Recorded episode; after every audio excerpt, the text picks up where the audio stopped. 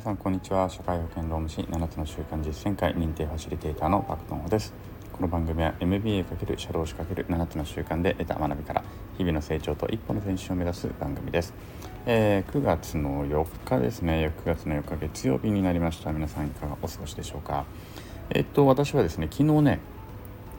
大学時代の後輩のことですねに誘われて山登りに行ってきました。どこに行ったかというと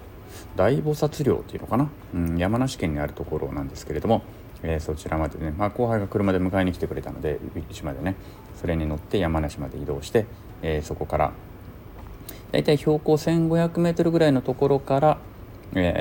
登山をしだして2057メートルらしいですね、この大菩薩陵というところは、はい、ところまで、登山をしてまいりました。富士山が見えるんですよ。そこ頂上付近から富士山が綺麗にボーンと見えるところで、その後輩枠、彼はね3回目ぐらいなんですけど、過去2回は富士山がやっぱ天気が、山なんでねどうしても雲がかかりやすかったりするので見れなかったらしいんですけれども、昨日はねなんとか見れました。はい、ちょっとね雲行きちょっと危ないかなと思ったんですけど、ちょうど我々が頂上に着く頃に雲が少し晴れて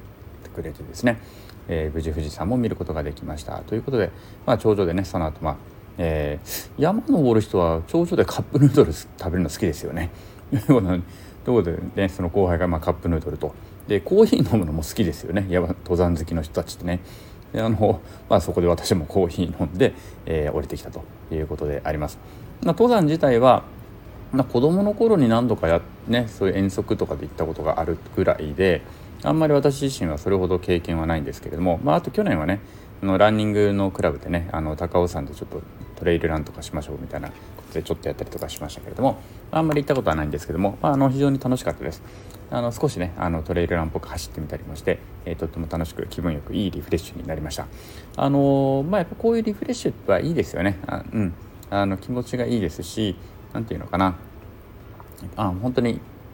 気持ちがよくで清々しくで、自分がちゃんと休んだなっていうふうに思えるっていうのもね、気分的にもやっぱお酒とは違うなというふうにね、良さがあるなというふうに思っておる次第であります。またね行きたいなというふうに思っているので、ぜひ皆さんもね登山とか、楽しんでみてはいかがでしょうかということで、特に今日は特に語ることはないんですけれども、そんな楽しいことがありましたよっていうことを微暴録的にお話ししたいと思います。はい、それでは、今日のところは以上です。